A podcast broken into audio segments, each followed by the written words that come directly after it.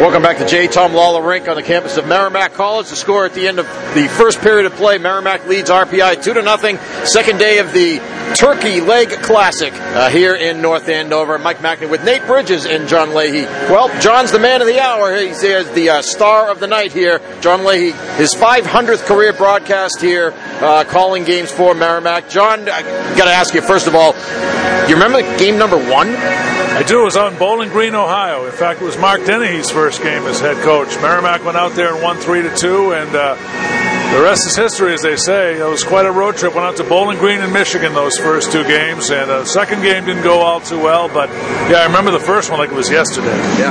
Uh, how, how was the trip to get out there? That was nice. You know, my first flight in college hockey. So, uh, uh, well, actually, I should amend that. They offered me to. Uh, they didn't offer me the chance to fly out, so I had to drive out on that trip. So I went out, to, drove out to Bowling Green and Michigan, and uh, you know, I wanted to make a good first impression on Merrimack. So I guess it helped. well, uh, certainly some memorable road trips over the years, right? Do you remember remember getting stuck in uh, in at Notre Dame, getting getting stuck on that trip, the the blizzard in the Chicago airport?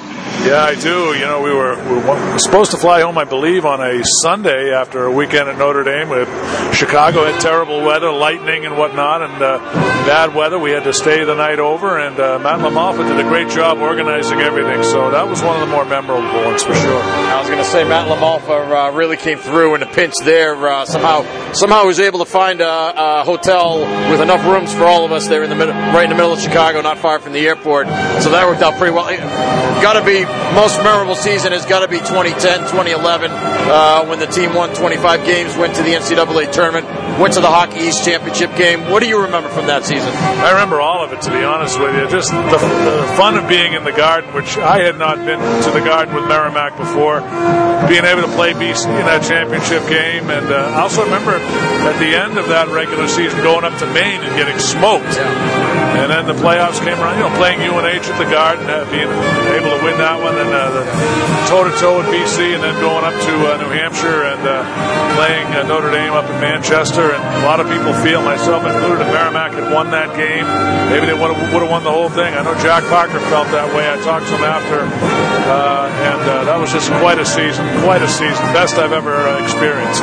Yeah, I mean, certainly quite a team. Stephane Da Costa, Chris Barton, Joe Cucci, Joe. Cannata, Carl Stollery. You know, a lot of guys are going to go down among some of the best that have played here. Uh, but it's interesting, right? Because you saw it from really the, the, the bottom of the, uh, the, the depths of, of, of, the barrel, whatever, however you want to put it.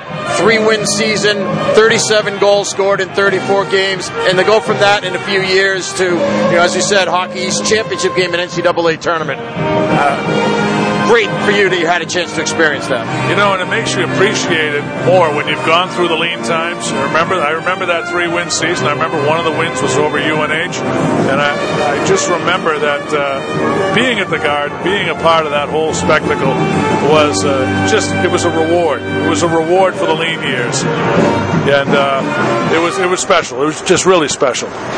In retrospect, at what point in that season do you remember saying, "Wow"?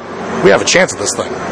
I, I, thought we were solid right from the get go, and uh, I think when we got to the middle of the year, I saw the momentum gaining. And in spite of that, that two game sweep up in Maine, I still knew it was a special team. I knew they had what it takes. And, uh, you know, the, the, win over UNH in the playoffs was special, and uh, I really thought they could beat BC, you know, in that championship game. It was, uh, it, it, was terrific to watch. And I just remember how special it was. And I know Mike was with me, uh, of course, and uh, it was such a special feeling, and, and, and I wouldn't trade that for anything. You know, I think that was the same season that uh, Merrimack played a couple of games at Bridgestone Arena in Nashville, the home of the Nashville Predators. Uh, had to be one of your highlights in terms of rinks to get to call a game in.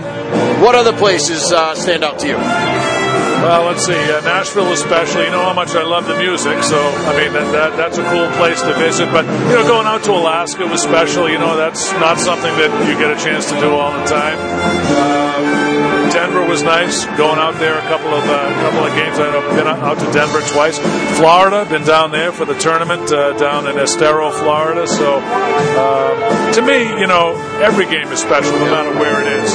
Prudential Center too, New Jersey. Yeah, New Jersey. So we've been to a few NHL rinks, and uh, that, that's always special. It kind of gives you hope that you know there might be uh, a future opportunity to work in the in the big level. But anytime you get to do a game in an NHL rink, it's a lot of fun. But but they're all special.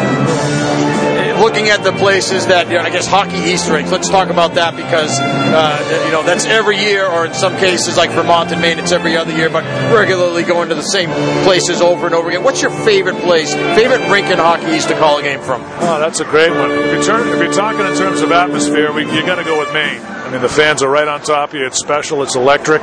Uh, I love BU. Uh, nice, spacious press box there. I love Lowell, uh, even though it's a little more cramped there than it's been in the past. But uh, uh, every rink has its own special nuance, and uh, I'm just so thankful to be doing the games. And I think they're all special in their own way.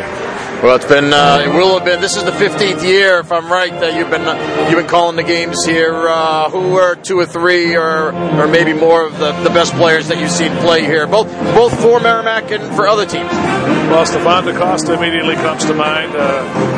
The record-breaking season he had in 2010, making it over to Ottawa in the NHL. Uh, you go back to that 2010 team. You know, you can pick virtually anybody. You know, Mike Collins was was terrific.